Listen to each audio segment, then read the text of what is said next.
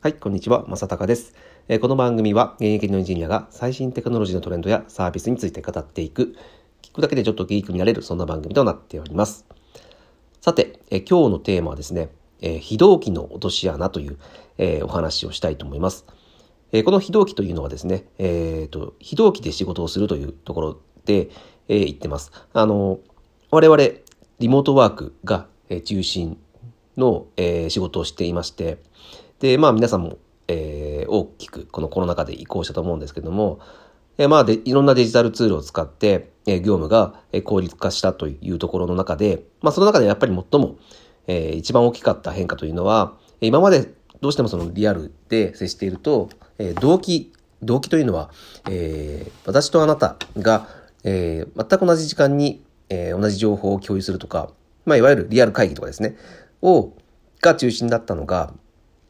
えー、非同期になった。つまりどういうことかというと、えー、伝えたい情報というのは、えー、まあ、 Slack とかそういった Teams とか、そういった中に、え、情報として、え、投稿する。で、それで、え、情報を共有したい人はですね、自分の、え、良きタイミングで、うん、で、え、その情報を見に行って確認するっていうことですね。これが非同期です。で、これの何がいいかというと、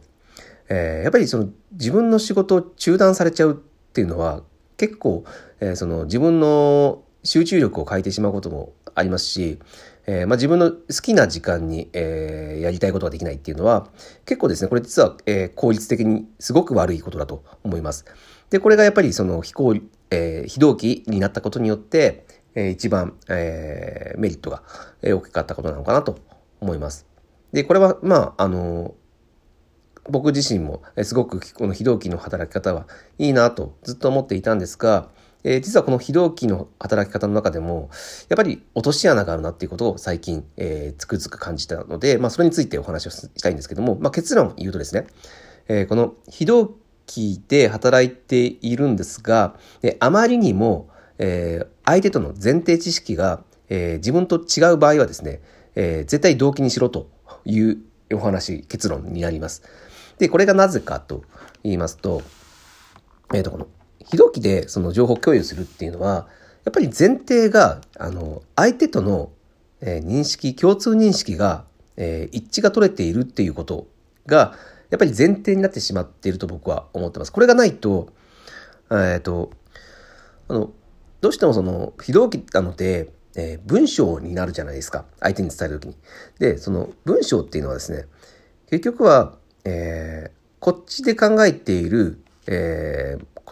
えー、なんだろう、情報と、えー、向こうが考えている情報、あの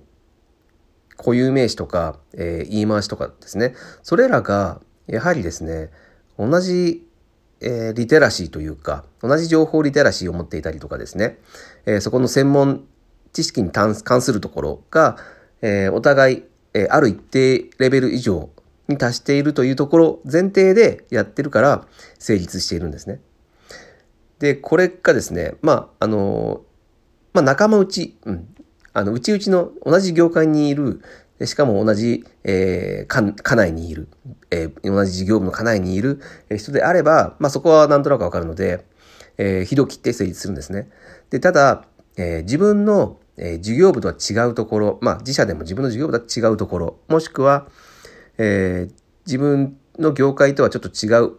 えー、お客様ですね。自分と、えー、関連しているお客さんと、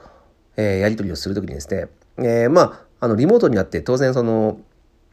ズームとかやりますけども、そうではなくて、やっぱり、えー、非同期でやりたいというところで、まあ、メールのやり取りとかで、えー、済ませるってことは結構多々あると思います。で僕もですね、えー、お客さんと何か、えー、課題管理をするときは必ず、えー、なんか Excel とかそういったもので、えー、課題管理表みたいなのを作ってですね、それをお互いにやり取り、えー、して、まあ、メールでやり取りをしてるんですけど、えー、そういったことで、えー、課題とかを共有して、えー、います。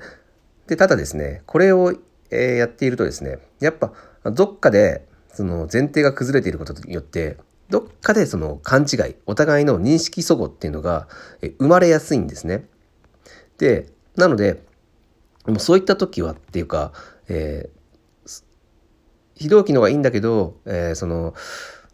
そこが生まれそうだなと思ったところは、思い切って、えー、あ、ここは電話で話しましょうとか、ズームでお話しましょうとか、そういったことに、えー、そういった判断をした方が、絶対後々、えー、効率的、結局そっちの方が効率的ということが多々あるなというふうに最近思います。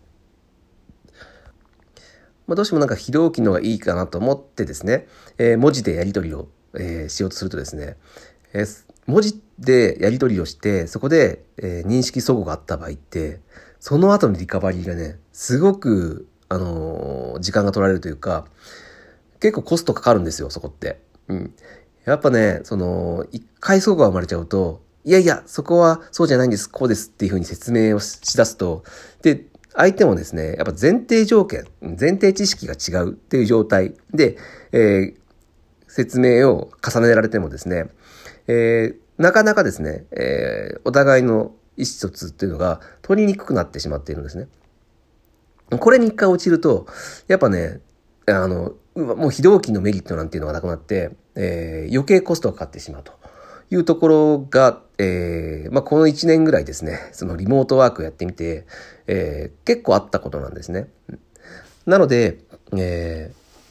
まあ、ここはちょっと、あの、認識そこ起こりそうだなと思ったところは、もう思い切って、すいません、ここは、えー、一旦ちょっと、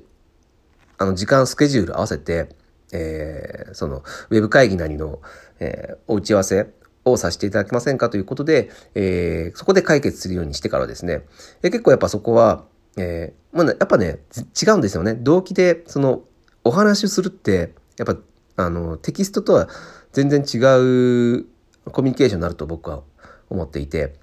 やっぱり、えっ、ー、と、まあ、 Zoom とかで顔を見せるとなると、まあ、余計そのね、手振り身振りで、えー、伝わりやすくなるんですけども、そうじゃなくても、えー、まあ、電話会議のような、え声だけでもですね、やっぱその、お互いが、その、えコミュニケーションのラリーが早くなるということだけで、全然ですね、そこの伝わり方が変わってくるというか、えお互いの認識が取れるようになるので、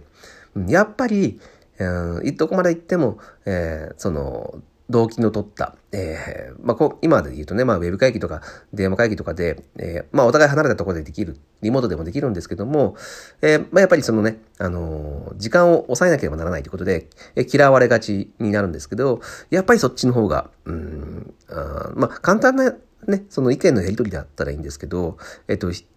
えっ、と、質問を、簡単な質問と簡単な回答のだけであれば、えー、テキストベースの非同期でもいいんですけども、えー、少しね、複雑なことを決定しようと思ったときは、えー、やはりですね、お互い、その、コミュニケーションのラリーというのができる、えー、同期型の、うん、コミュニケーションの方が、えー、断然早いということで、まあ、これは、えー、もう、まあ、あの、今回のね、そのリモートワークを、えー、皆さん始めた中の、まあ、一つのその学びになるのかなと思ったので、えー、まあ、多分これね、皆さんも感じていると思うんですよ。あの、1年間ぐらいやってる人はね。うん、まあ、あの、もしやってなかったという方ですね。えっ、ー、と、まあ、ちょっと、あのまあ、実はこんな、えー、落とし穴、非同期の落とし穴っていうのがあるよという、え、ことで、まあ、ちょっとでもですね、頭に入れていただければなというふうに思います。はい。ということで今日は、えー、非同期、コミュニケーションの落とし穴ということで、え、お話をさせていただきました。えー、まあ、こういったお話を毎日してますので、えー、面白かったと感じてくれた方はですね、また、え、聞いていただけると大変嬉しいです。はい。ということで、今日は以上になります。また聞いてください。それでは。